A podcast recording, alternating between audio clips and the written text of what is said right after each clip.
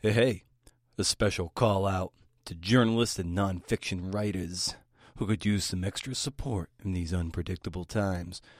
Writers House Pittsburgh is accepting applications for a six month residency starting as early as January 2021. The Writers House is a physical home and long term residency seeking to provide housing stability, mentorship, and community when you need it most. Head over to writershousepittsburgh.org to learn more. Applications will close on November 30th. That's like in a couple days. So get on it. Um, and then I quickly reverted back to anxiety. So that's where I'm still at. Still anxiety, yeah. I live here.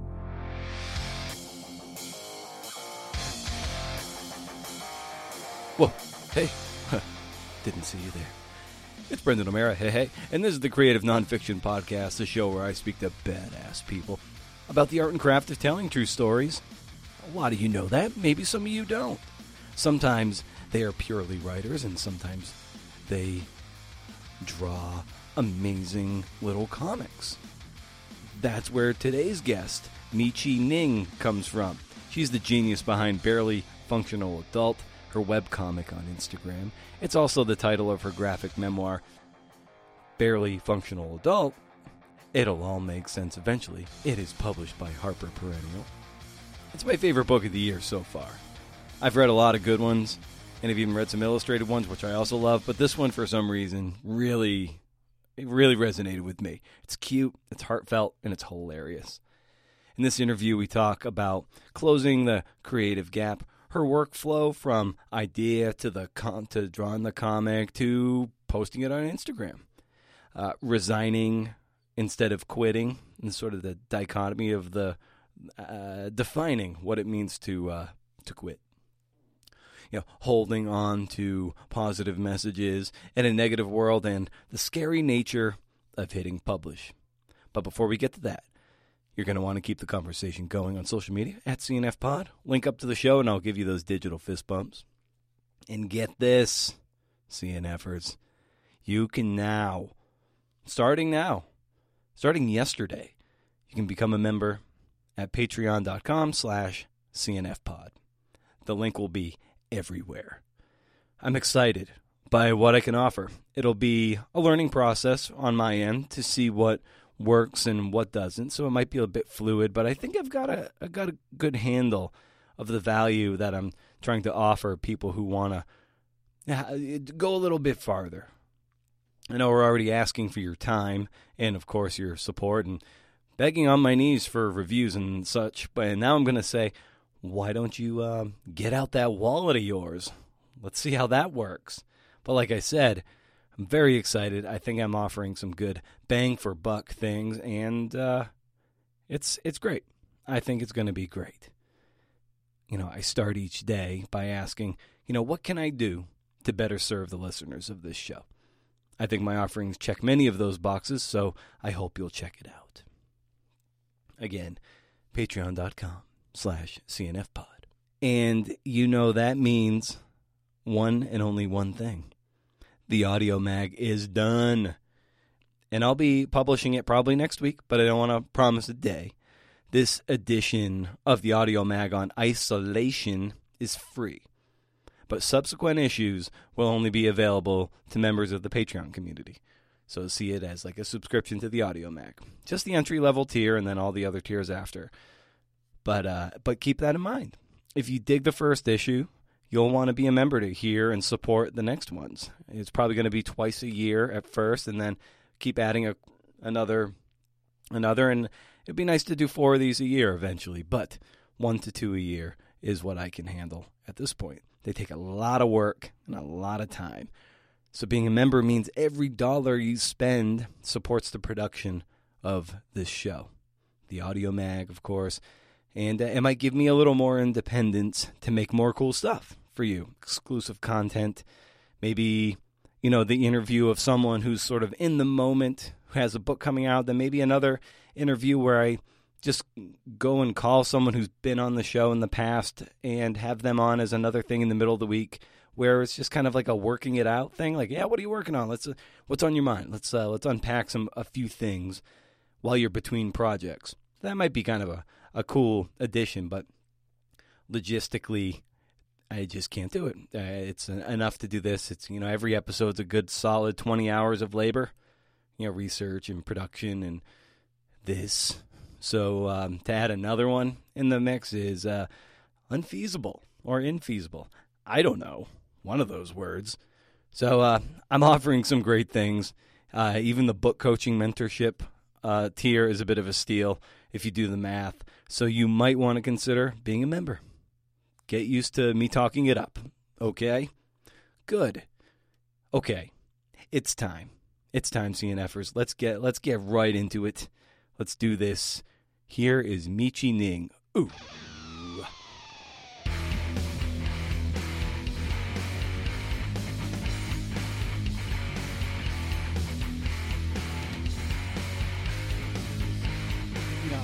Ago, I, this might be just kind of a fun jumping off point you um, for, with your barely functioning adult uh, Instagram, you you put together a little cartoon on social media, and you're you're, you're struggling with it, or whether you, you deem it uh, of value. Um, uh, so, like, what is your relationship these days to social media, given that it's basically what you know propelled your your comic? Yeah, I think that's that's always something I struggle with a little bit, um, in the sense that I think it's a great medium to kind of share out your work, but at the same time, having written the book, I've kind of leaned a little bit more towards longer form stories. So I feel like now I'm in this weird transition phase where I always want to write the longer stories, but then I'm always trying to be mindful that I only have 10 panels to communicate everything on Instagram. And uh, what is the appeal for you with with the longer stories and teasing out uh, things as far, as far as you can take it? I think it's just the ability to go further with the story.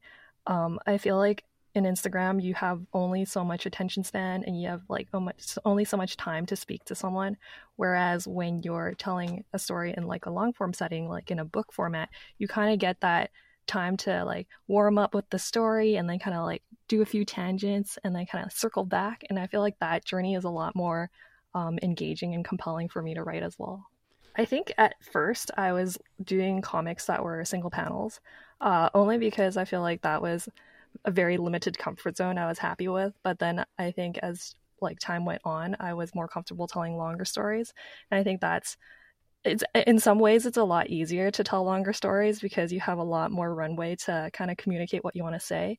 Um, but I think it's just a matter of practicing and just kind of playing around and seeing what works and what you like and what other people like, etc.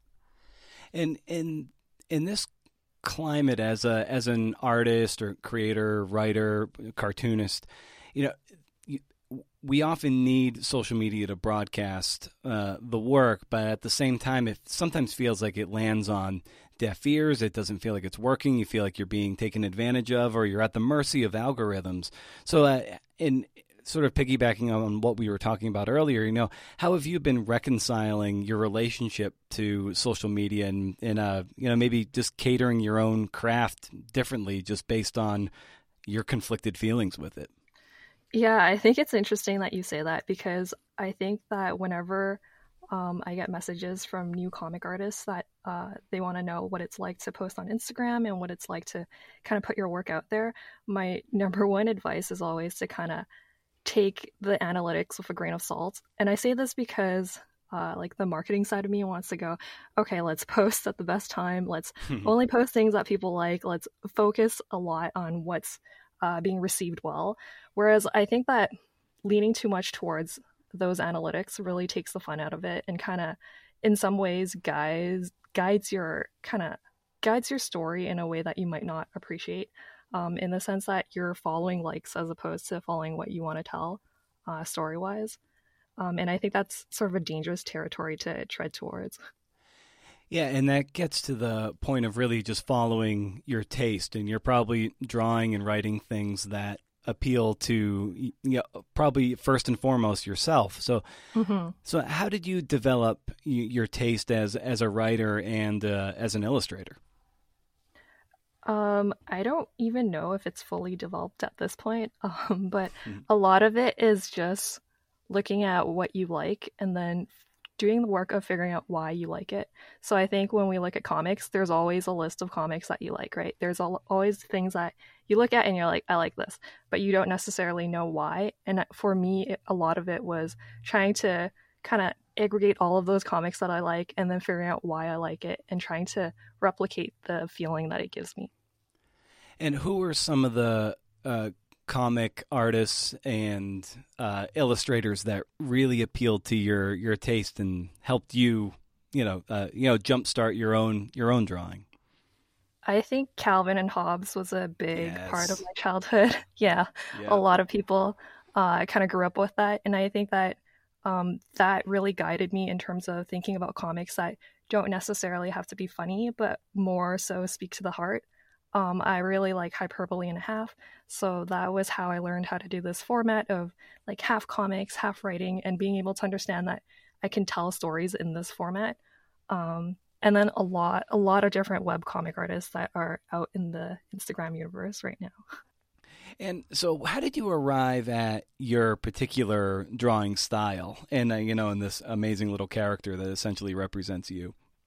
Um, so it's funny that you say that because at the start I was kind of just going for uh, the simplest form of character I could use to kind of convey my thoughts. Um, so it started out with a blob because I was trying to keep it gender neutral, and I wanted to make make a character that would be relatable to everyone. Um, and I was also under this silly impression that it would be easier and somehow uh, more uh, I guess like easier to draw and quicker to draw if I stayed with like a little blob. But as it turns out, it actually is so much harder for me to draw that blob than to draw a person or like a figure character. Um, just because it's it's one of those things where when you look at it, it looks wrong when you draw it the wrong way, but you don't know why. So I've ended up redrawing that character so many times over the years that I I kind of a little bit regret that decision at the start.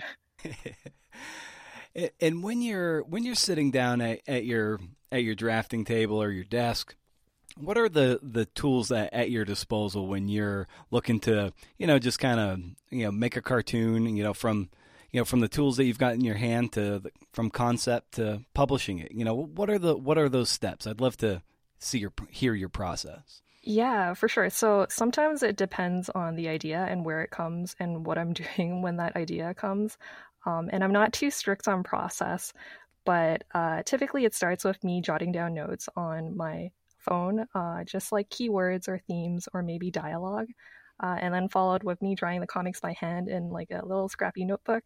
Um, and then transposing that onto an iPad. So I use an iPad and like a, a iPad pencil, and then uh, moving that onto my comic. And then usually an, an Instagram comic probably takes me around like three hours, although it definitely does not look like it.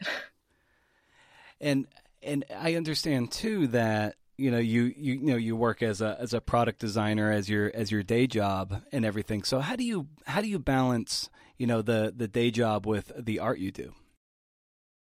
Um, I feel like I use a different part of my brain. So when I'm in my day job, I'm using more of like analytical side of myself. Uh, whereas when I'm doing my comics, I'm kind of reverting back to my childhood self. Um, so in that sense, I feel like I, I get more enjoyment out of doing comics. Um, and if I could do it as a full time job, I definitely would. Yeah, that's uh, that's something I like talking about with with people who who balance the day job with this creative thing they do, and you know sometimes people and I, I know I feel this way at times. You will feel you know kind of resentful or or or bitter that you can't that that maybe there's a failure to launch or you're looking over your shoulder and other people mm-hmm. seem to really have all their shit together. And you know meanwhile you're kind of like to- toiling away with your you know this day job that is you know putting food on the table but it's not really the ultimately the thing that you wish was 100% subsidizing you. So you know how how have you how have you you know reconciled that? And how do you you know you know just deal with maybe some of those toxic feelings that creep in when you're trying to balance the two I think that um, I'm a bit luckier in the sense that I don't hate my day job, so it's not as much of a contrast between uh, like working on comics as well as working on my day job. I think there are different things that I like and dislike about both things. So, in the sense that I'm able to kind of know that everything I don't like about my day job, I can kind of get fulfillment from my moonlighting as like a comic artist and like vice versa, right? Like it's just knowing that everything comes as like at a cost and knowing that I can't do comics full time, but that's okay because there are things I'm getting from both things. Hmm. I, I, love in the your sort of author bio in the back of the book, at least the galley I have, it uh you know it says you you live in a teeny tiny apartment in in in Vancouver, and uh you know how have you it's very really important for artists to have you know a, a, space, as Virginia Woolf might say, it's sort of like a room of one's own. And uh, so, how have you um, you know manifested a, a, place in your apartment when you come home from work that is you know uh, fertile for your creativity? Um, I would say that I don't do that. So for my comics, I actually get most of my ideas from conversations with friends. So I will be having a one-on-one conversation with someone, and then I'll suddenly whip out my phone and start taking notes, and they'll just kind of look at me and be like, "Comic idea," and I'm like, "Yeah, sorry." Um, so I don't really. I feel like when I'm sitting in a room and waiting for the ideas to come, they never come.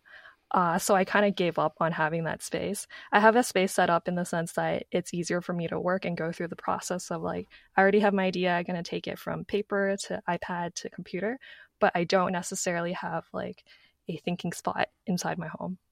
Hmm.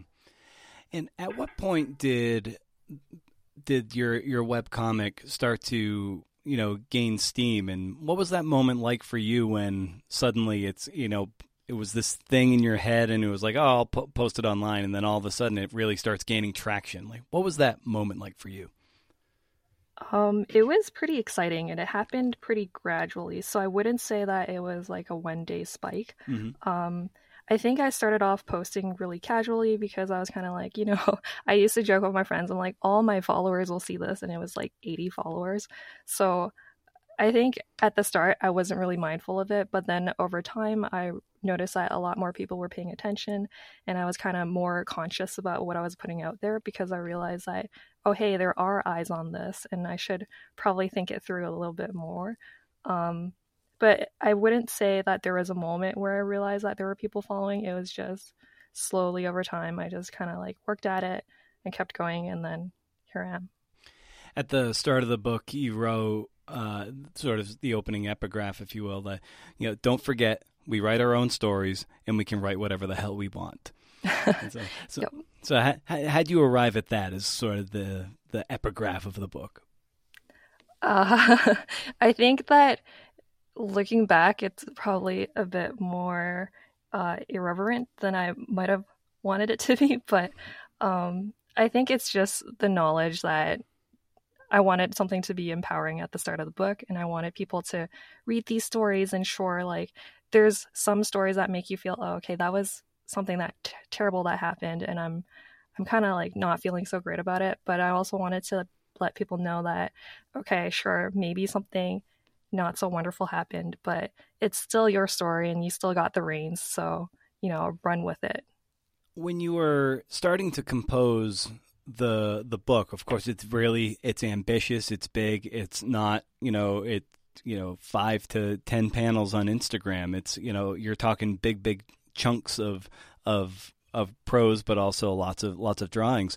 So, what was that experience like for you to really start to really stretch your legs and and uh, the, organize it and get your head around it, so you could uh, you know propel the propel these stories forward?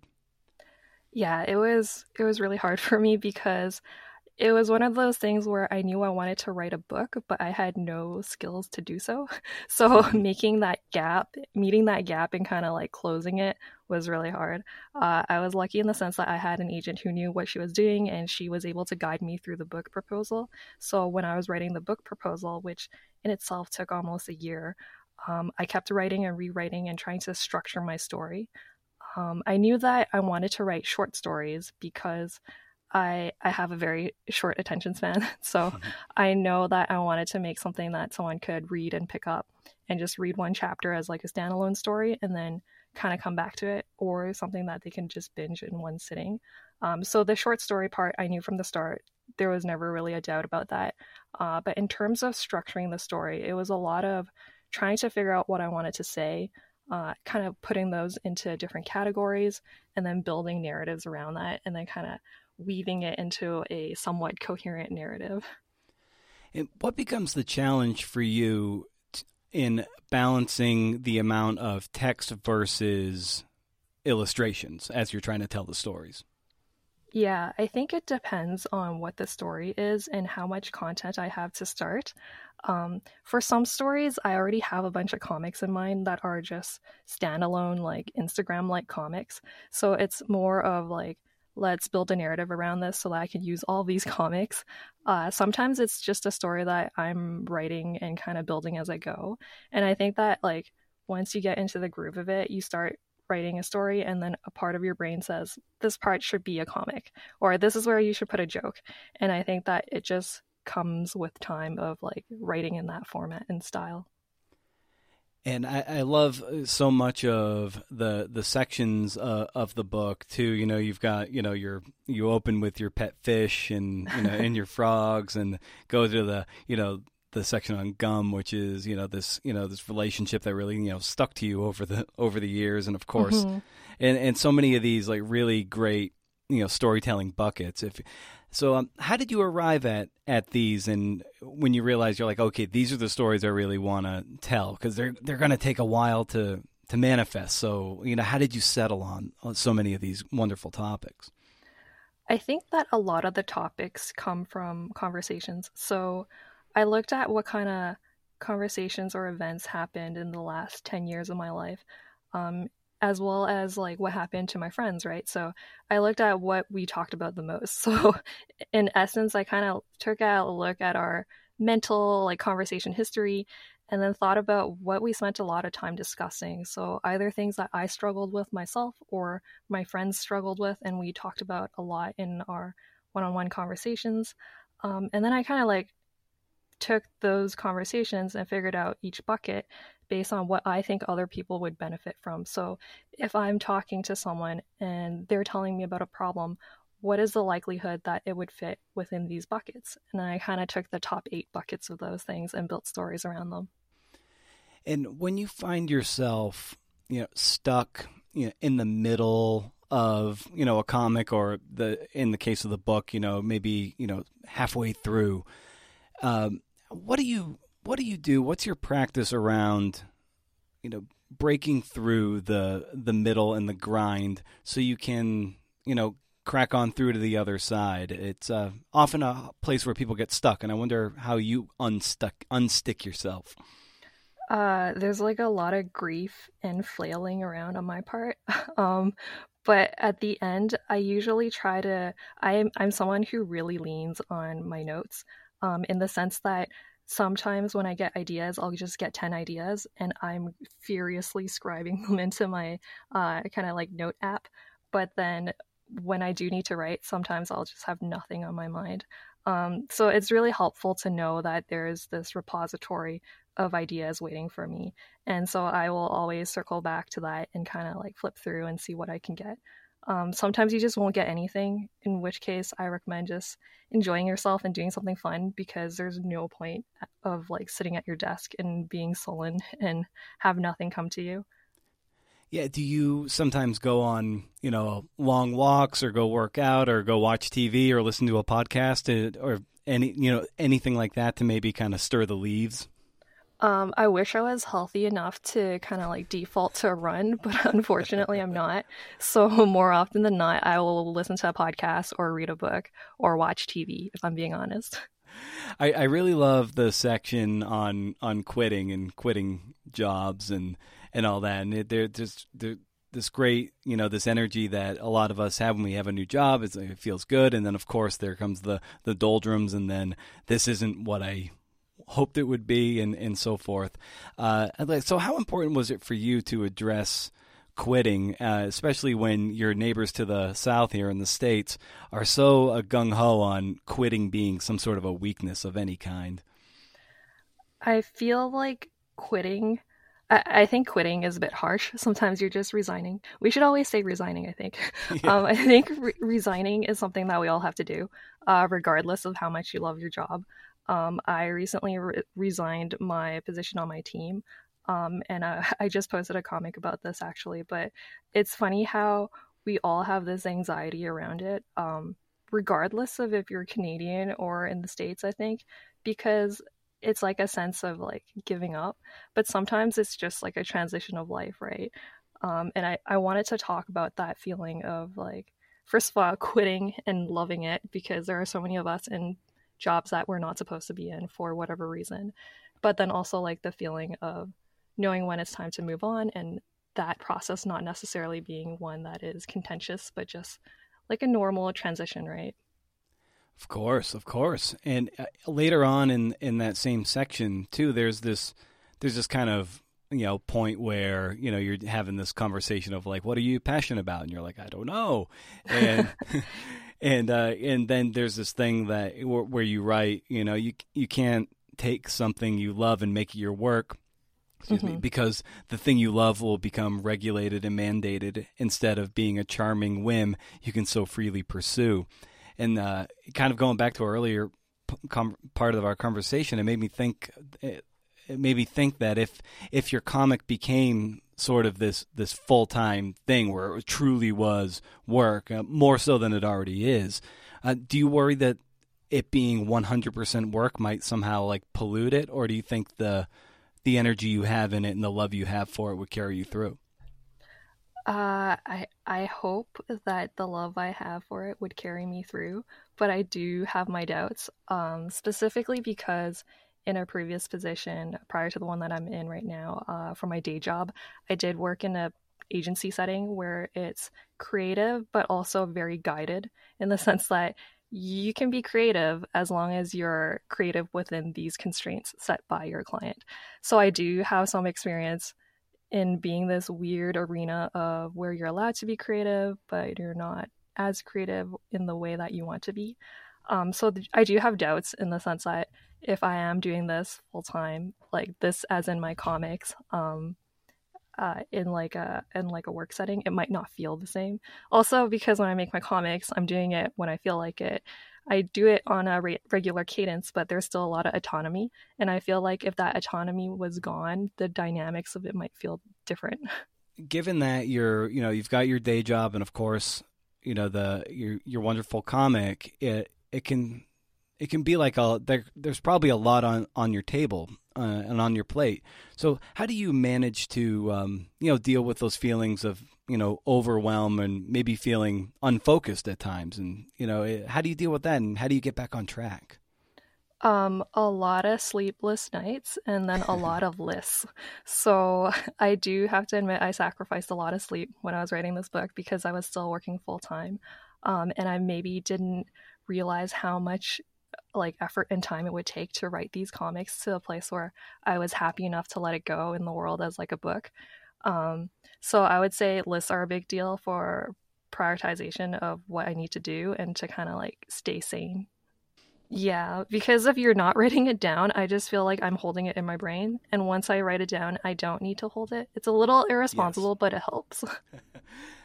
and uh, in, in, the book too, one of the more you know touching uh, scenes I, I felt was with um, I think it's a uh, star yeah space dust in the, in that section where you know you, your mother and your sister you know you stay up you stay up late and you're looking out at this meteor shower that kind of uh, it doesn't come for a long time uh, if it came at all. And uh, you know maybe take us to that moment. What was that like for you to be there with you know your mom and your sister and you're looking out into the into the sky to because eh, it's a very touching, touching little moment.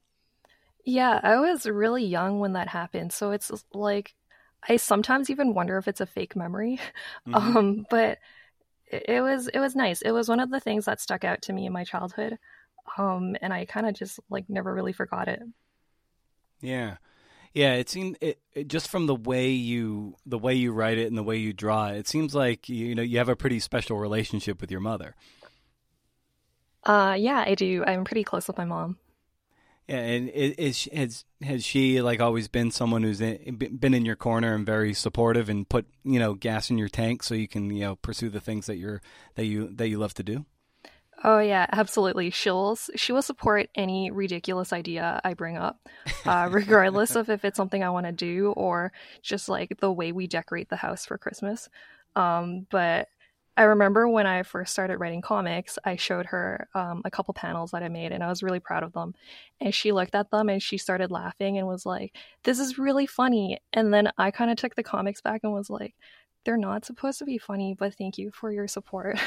um, and it was like this moment of like, "Oh, my mom's so supportive," but also I don't, I don't think she gets these comics. uh-huh. Oh, you're right to that uh, praise becomes a lot harder to accept when you don't believe you deserve it. As I progressed in my career, I started to question how deserving I was of my so called achievements. Everyone mm-hmm. around me seemed to assume I knew things, but did I? And uh, so, how, yeah, like just uh, what, you know, what's the, the sort of emotion behind that and your ability or inability to uh, accept praise from others? Um, first of all, I really appreciate that you read it the way I intended it to be read. Um, but I think that uh, it's just, it was, I think it's always hard to accept praise when you're already stressed out about something. Um, I think most of us have had that feeling where you're nervous about something, and the fact that someone is talking about it even uh, kind of makes your nerves go up a bit more. Um, and I think that was just what I felt for a long time, um, and still feel a lot of times now, where someone is congratulating you and they're doing it with the best inten- best of intentions, but at the same time, you're a little bit stressed out that someone is bringing into the spotlight this thing that you're already worried about. And I think that was what I was trying to convey in those chapters. mm-hmm. Do you have a way of even uh, like curating or collecting? Nice things that people say about you so you can actually like you know read the evidence you know when you feel kind of lousy about yourself that you know people in fact really do appreciate what you do and value you. Is that something that you you know think about or even you know exercise? Yeah so at the beginning of um, starting instagram i think maybe like a couple years into it uh, i had I made a comic that um, like some people didn't really like, and then it was just like I think you go through waves of it, right? Where sometimes you feel really good about your work and you feel like you're communicating the right stories and people are receiving it in all the right ways, um, and then sometimes you feel like nobody really likes it and like this is sort of a waste of time. Nobody really cares, and you kind of get down in the dumps. Um, for me, I try to keep those messages that people send where they tell me something happened in their life um, and then they read this comic and they related to it and it made them feel so much better. And i think it's important to kind of like hold into them hold on to those messages either uh, literally through your inbox or somehow scrapbook collect it or even just mentally go back to it because those are the voices that keep you going right? Um, and like even now when i read reviews uh, my friend has started telling me that she's gonna like spray bottle me with water every time I read a bad review because I get stressed out about it so much. Um, I try to focus more on the positive reviews, and it's it's still really hard for me. But I think it's important to remember that there are people who like the things you put effort into, and you should do it for them. When you're dealing with the the 3 a.m. voice or the, the self doubt voice. What does that voice sound like for you, and how do you persevere in the face of it? Oh man, that's hard. Uh, the 3 a.m. voice comes in sort of like different demons depending on what I'm dealing with at the time. Um, I think talking with friends or like other people or family in general is really helpful. Um, and I think like as I said before, like um, having that repository of work that you're proud of, um, whether or not it's whether it's art you created or just things you've done that you're proud of in general. It could even be like things you did to help other people. Um, is really important because I think that we need to have a good understanding of ourselves and like a good kind of evidence of what we like about ourselves so that when we do hear negative feedback either internally or from other people, we still kind of can stand strong knowing that we work hard, we try to do our best, and we have done good previously. Would you say that you're your own harshest critic? Um, I would say so, but I have read one star reviews, so maybe not. when when you when you are being self-critical, and I'm someone who is impossibly self-critical, and I have mm-hmm. over I have 20, almost 25 years of journals, which are basically just a, a record of me just lambasting myself. Uh, I I wonder what the what that voice sounds like for you, and maybe how you turn the volume down on it so you can you know still do the amazing work you do. Yeah, I think the voice is always just maybe it's not good enough. Um, I'm someone who spends a lot of time writing and rewriting, even for like Instagram comics, which look like I spent maybe like 10 minutes on it. Uh, that's usually a product of me writing and rewriting the same dialogue, uh, like maybe for three hours. Um, I think I, I, still don't have a bulletproof way to silence that voice, um, but I try to focus on what friends tell me. Uh, I try to t- focus on what I know to be true. Um, that might be a bit more positive than what I'm thinking of at the time. And then, if anything, I just talk to friends about it. And I feel like it's always a good reality check to have someone else tell you what they know about you as opposed to you kind of spiraling into darkness. There's a there's a moment too, you know, late in the book where you know you write. I think you're lament. You're you're at an age where you know culture at large uh, suggested that this is when your your dream job should happen, and I. I, guess our, our culture said like if you don't sort of strike that sort of dream job oil well by the time you're like 29 or 30 then you're some sort of a a loser or something that you've missed the mark you missed the boat and now you're in, now you just might as well you know get into the big fade and you know die alone somewhere. So you know so uh, it, it really spoke to patience in this idea of putting too much social capital on precocity. So i, I yeah i wonder how how you've grown to be more you know patient in uh in, in your standing when in finding finding that sort of perfect gig. I think that it's one of those things where you kind of accept it and move on um like i think we all have those moments of like grief at certain uh milestones in your life where you're just like oh no i'm i'm failing life um and i think that eventually you have to accept it or just spiral endlessly and I think I just chose to accept it and be like, okay, well, I guess I'm working on these things for the next couple of years and it'll come when it comes. And if it doesn't, that's okay too. Yeah, it really gets to the to the to the this idea of we really just have to, you know, run our own races. And it's very hard not to look over your shoulder and compare yourself to other people, you know, people you admire, even people you don't admire, and you're wondering like how the, you know, what are they doing? What am I doing wrong if they're doing it looks like they're doing everything right. So, yeah, how have you been able to, you know, coach yourself to put on the blinders and just, you know, focus on being the best Meichi? I think that's definitely something I still struggle with, and I don't know when that struggle will end, but I'm hoping sometime in the next decade. Um, I think that it's just, especially for Instagram, and I guess like in the context of comics or sharing your work on the internet, it's really, really hard not to look at analytics and be depressed. Um, it's really hard to not take likes or lack of likes personally, right?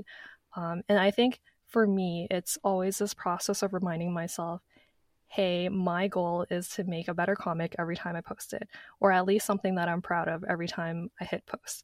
And if it's not received well, then that's okay, and it shouldn't affect what I write and how I feel about my work.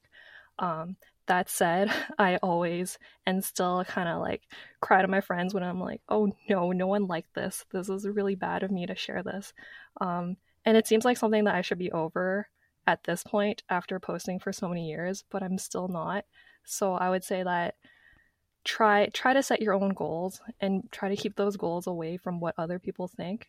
Um, but also be go easy on yourself when you do kind of fall into that pit of oh no's, um, and know that it'll be okay.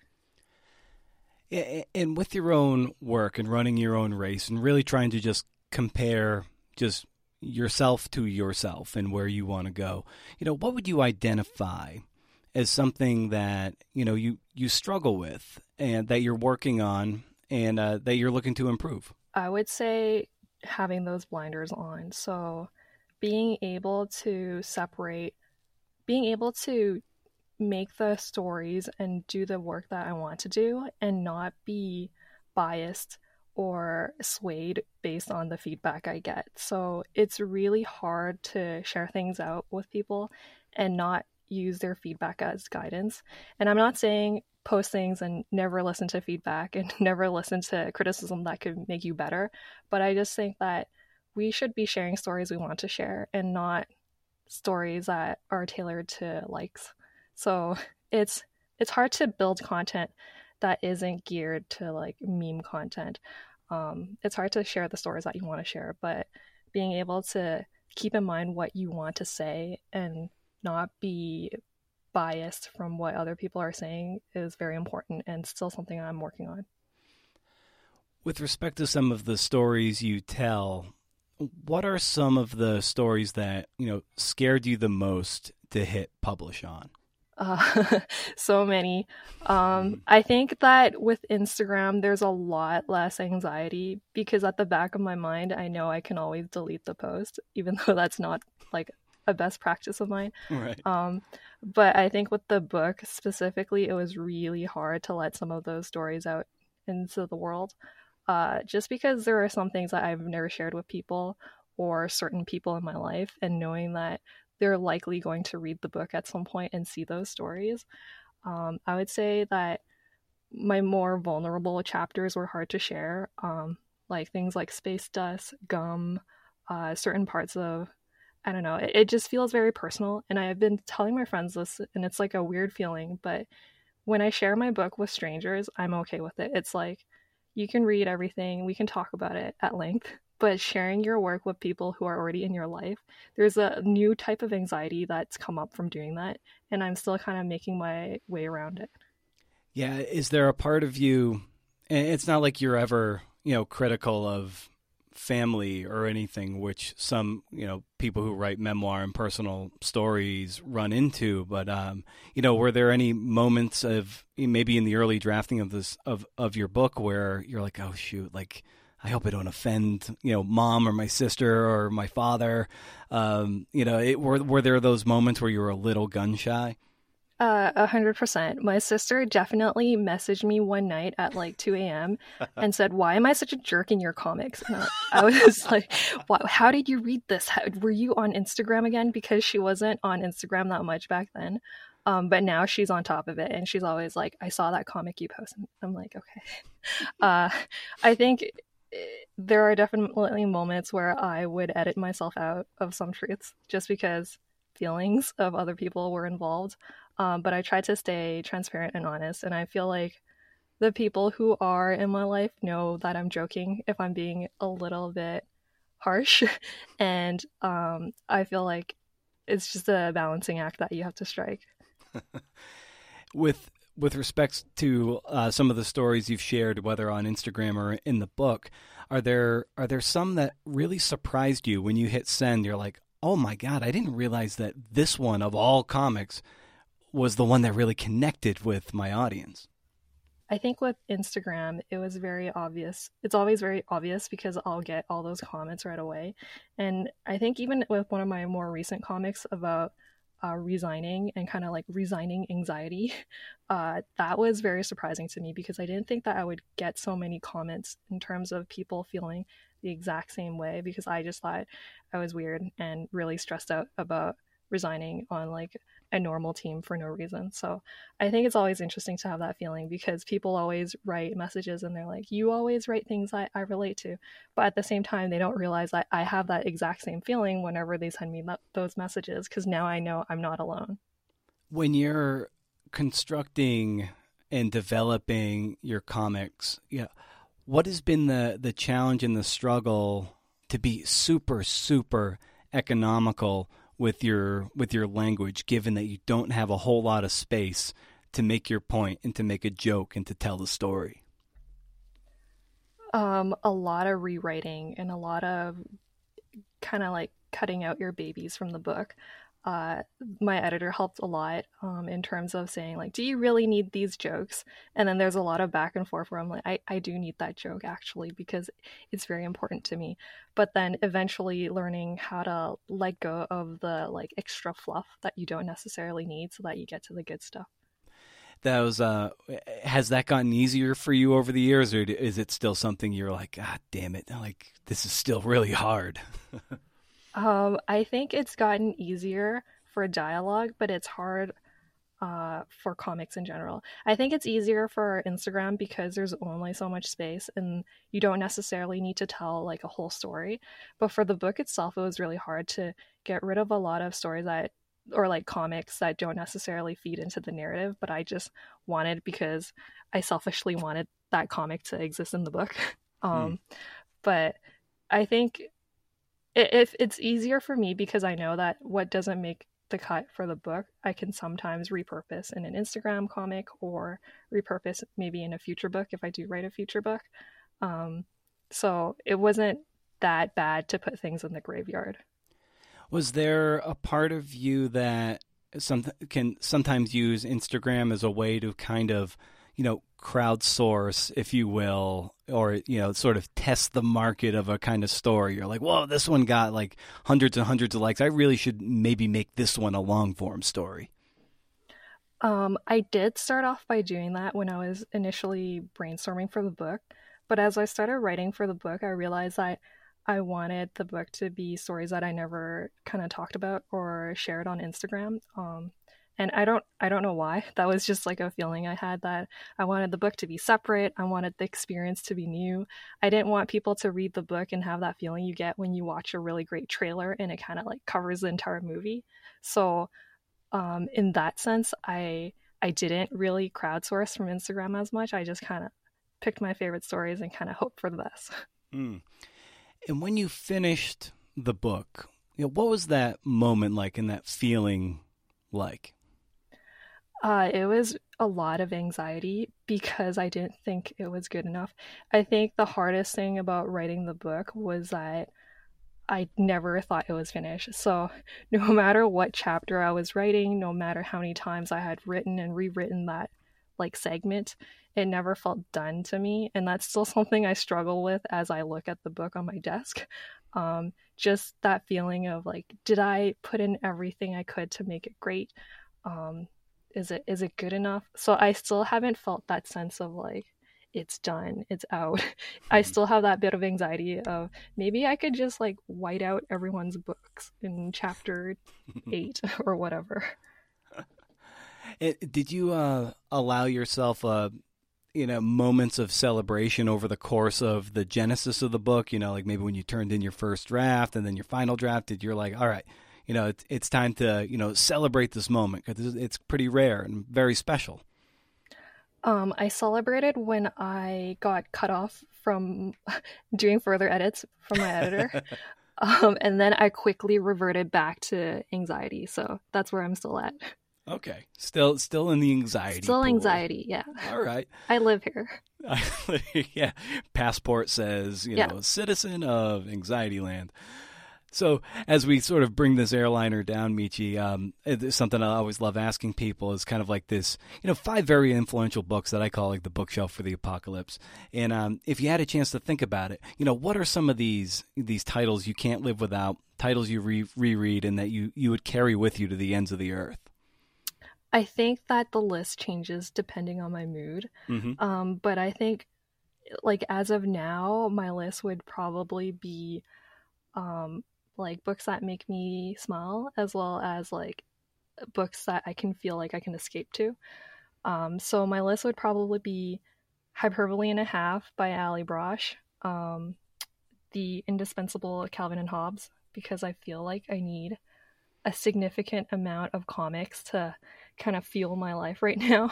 The um, es- his essay at the beginning of that collection is so mm-hmm. good. Mm-hmm. It's like such a, a, powerhouse of an essay on creativity and everything. It's it's so so good. I think it's really hard to pick a Calvin and Hobbes book, so I, I would bring like the whole set if I was being honest. Mm-hmm. Um, I would probably also bring When You Are Engulfed in Flames by David Sedaris. Uh, but again, I feel like I could pick any book of his and bring it onto this list. Um, and then I need a Harry Potter book because Harry Potter. So Harry Potter and the Half Blood Prince, and then probably wrap it up with the picture of Dorian Gray. Nice. I, I'm so th- happy that Harry Potter six is your is your favorite one. That's my favorite. that's my favorite one too. Yeah, because you can't pick the last one because you'll just be sad when it's done, and then you want him to be fairly competent, so you have to pick like five, six, seven, right? So Yeah, that's why I landed on Half Blood Prince. Oh, definitely. Well, that's that's really really cool. Uh, well, Meichi, this was uh, wonderful, w- wonderful to get to talk to you. Like I said, I, I loved your book to pieces, and I, I can't wait to reread it because it's just endlessly rereadable and, and fun. So I just want to thank you for coming on the podcast, and uh, you know, best of luck with the book. Happy publication day, and um, I, I hope to do this again another time down the road, maybe when your next one comes out. Thank you so much for having me.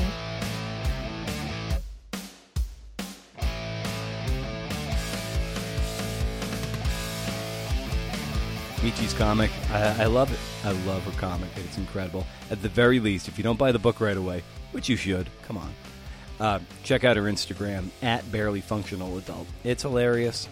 It's cool. It's fun. Cute. What, whatever. I mean, it's uh, it's hilarious. I, I can't talk it up enough. I don't know. It brings me joy. Anyway, thanks to Meichi for being on the show, and of course, thanks to you, CNF, for listening. Know that this show, in part, is brought to you by my kick ass editing and coaching services. You know that if you need to get in shape, you Spring for a personal trainer. If you can do it, it behooves you to get a personal trainer, hold you accountable. That's how I see myself when it comes to your project.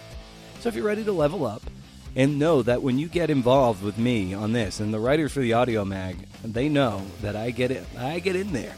It's like pottery. I'm like in there helping to shape this thing and I'm not just I'm not just talking to you in your ear. We're we're in the thick of it. So, if this hasn't enticed you, I'd be honored to help you get where you want to go. Hope you had a nice Thanksgiving yesterday. Me, the missus, and Hank at Hooray for Hank on Instagram. I don't manage that account. Uh, the missus does. We drove to the Oregon coast and found a secluded hike and got into the woods, man. The mist dripping, uh, dripping off the old growth trees it was like rain. You looked right up into the misty, the misty treetops, and just you know drips are coming down. It was cool to the skin. The ground was soft underfoot. We heard the surf off to the west, and as we climbed the trail up the eastern slope, it was silence. Pure silence. So quiet that all I could hear was the incessant ringing in my ears. Worked up a good lather. Haven't hiked in a while, so it was relieving to be out there, man. It was just nice. It was regenerative. We then parked near Seal Rock along Route 101 and had some vegan turkey sandwiches on pretzel rolls, salt and pepper potato chips, a bit of seltzer water, and I gotta say, man, it was all kinds of good. Came home and locked into this trip with a glass of Tempranillo and a bad case of BO. Anyway, that's what's going on here.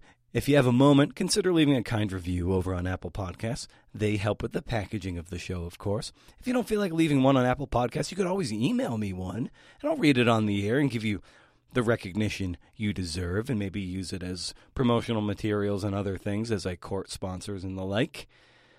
You know, we're knocking on the door of a 100, and if you want to see what it means to be a CNF and member, head over to patreon.com slash cnfpod and see if there's a tier that speaks to you and where you want to go.